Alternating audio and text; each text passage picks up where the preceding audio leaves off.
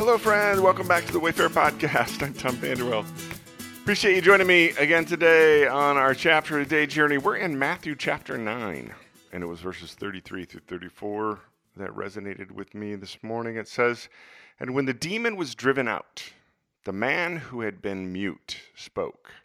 The crowd was amazed and said, Nothing like this has ever been seen in Israel. But the Pharisees said, It is by the prince of demons that he drives out demons. Today's podcast is entitled For or Against. In yesterday's post, I talked about Jesus' enemies who controlled the fundamentalist religious power in his day. And as I read this morning's chapter, I found myself continuing to observe and consider the contrast between Jesus' words and actions and the words and actions of his detractors and enemies. In one episode, a man who was demon possessed and couldn't speak was brought to Jesus. Remember now, this is a rural, small town, backwater region. Everyone knows everyone, or at least knows who everyone is. So it's quite possible that many of the people in the crowd knew this man. They knew his crazy affliction, and they had to navigate life with and around him. So when Jesus healed the man and the man spoke for the first time, they were understandably amazed. In today's chapter alone, listen to this a paralyzed man was forgiven and then walked. A dead girl was brought back to life a woman with chronic bleeding disorder was made whole for the first time in over a decade. Two blind men were healed so that they could see. And then this demon possessed mute is freed from both spiritual captivity and is finally able to speak.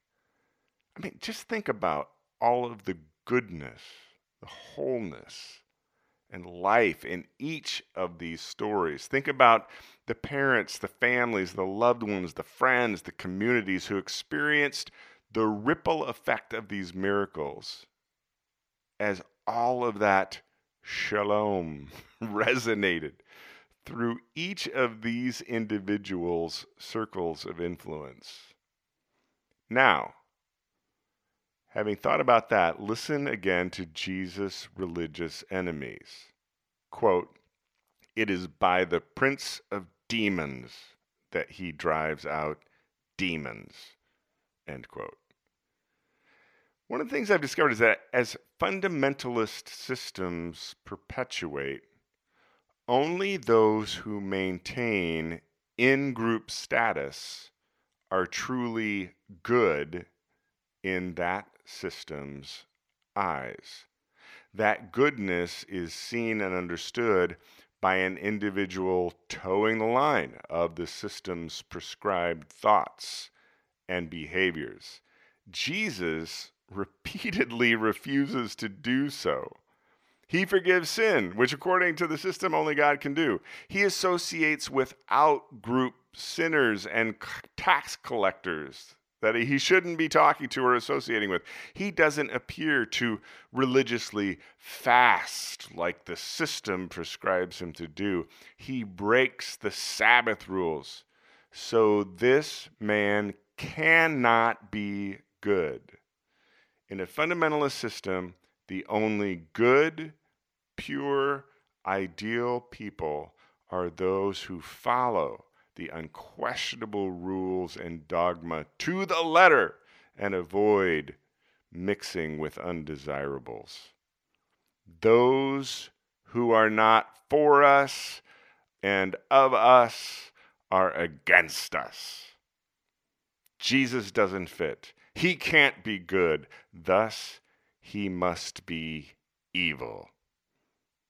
So, in the quiet this morning, I recalled this episode from Mark's Gospel, chapter 9, verses 38 through 40.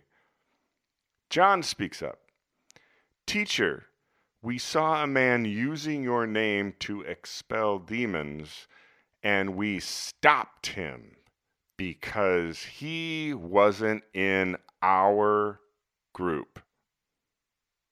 Jesus wasn't pleased.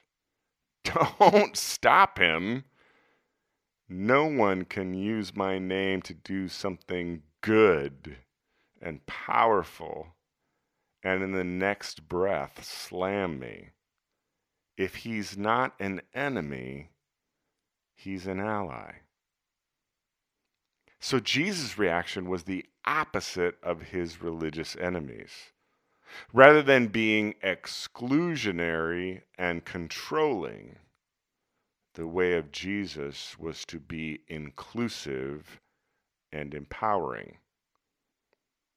So, when I was a young man operating in fundamentalist Christian circles, being Christ like meant adhering to the code of moral and doctrinal purity as it was dictated by the church or the denomination and or the parental authorities. As an older man today who has followed Jesus for 40 years, I've increasingly learned that being Christ like means adhering to the law of love as dictated by Jesus. I hope you have a great weekend, my friend. The Wayfarer Weekend podcast, I'm going to be interviewing Mark Scandrette, author of The Ninefold Path of Jesus. I hope you listen to it. It was a great conversation. We'll see you back here on our chapter day journey on Monday.